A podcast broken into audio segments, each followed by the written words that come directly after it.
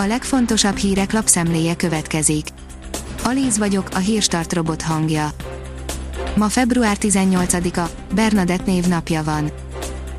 A Demokrata oldalon olvasható, hogy Niedermüller továbbra sem adja át a zeneiskolának a felújított épületet. A Gyurcsány párti polgármester továbbra is pályázatot írna ki, és pénzt remél a bérleti díjért. A 24.hu írja, itthon is érzékelték az etna robbanását. Újabb, a keddinél is erősebb kitörést produkált, pedig az sem volt semmi, a légköri lökés hullámot a Mátrában is mérni lehetett. Újabb vakcina szállítmány érkezik este Magyarországra, írja az M4. Az operatív törzs mai tájékoztatóján szó volt arról is, hogy elkezdődött a harmadik hullám, a koronavírusos elhunytak között pedig 3% azok aránya, akik semmilyen krónikus betegségben nem szenvedtek. A 168.20 szerint minden ötödik magyar havi 100 ezer forint alatti összegből tengődik.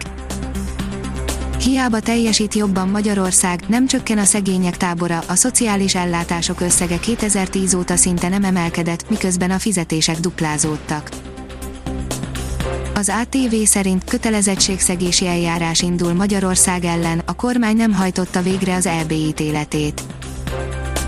Az Európai Bizottság először felszólító levelet küld a kormánynak, hogy hajtsa végre a 2020. június 18-án kelt ítéletet.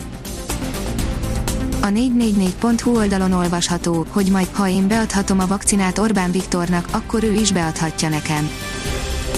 A Heves megyei Poroszlón és Sarudon kérdezgettük az oltásról és a járványügyi korlátozásokról, sok az oltászkeptikus, de az embereket nem igazán érdekli, hogy melyik vakcinát kapják meg.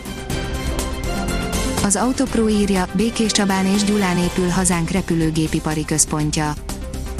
Gyulán már zajlik az Airbus gyár építése, ahol a tervek szerint 2022 tavaszán a termelés is elindulhat, Békés Csabán pedig a repülőtér fejlesztése zajlik, melyre 154 millió forintot biztosított a kormány. A privát bankár írja, megroppant Putyin támogatottsága az orosz fiatalok körében.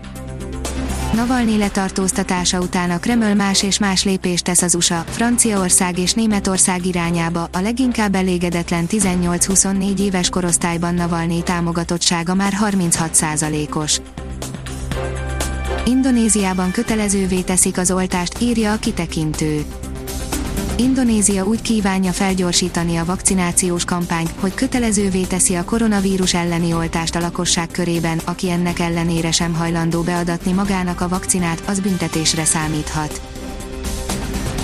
Megváltozott a fácántyúk vadászata, írja a Magyar Mezőgazdaság. Az új rendelkezés alapján a fácántyúk csak vadászati célú kibocsátása esetén vadászható, a kibocsátott mennyiség erejéig, a kibocsátó helytől mért 1000 méteres távolságon belül. Böde barátnője lett 2020 legjobb hazai kézise, írja a 24.hu. A női győztes először, a férfi másodszor érdemelte ki az elismerést. A jövő hét első felében éri el a melegedés a tetőfokát, írja a kiderül. Napról napra enyhül az idő, hétvégén, főként a délnyugati területeken már akár 15 fokot is mérhetünk, a jövő hét első napjai pedig 16-17 fokot is hozhatnak, jóval melegebb lesz a megszokottnál. A Hírstart friss lapszemléjét hallotta. Ha még több hírt szeretne hallani, kérjük, látogassa meg a podcast.hírstart.hu oldalunkat, vagy keressen minket a Spotify csatornánkon az elhangzott hírek teljes terjedelemben elérhetőek weboldalunkon is. Ha weboldalunkon hallgat minket, az egyel korábbi adás lejátszása automatikusan elindul, beállíthatja, hogy az összes korábbi adás, vagy csak az aktuális tematika hírei következzenek.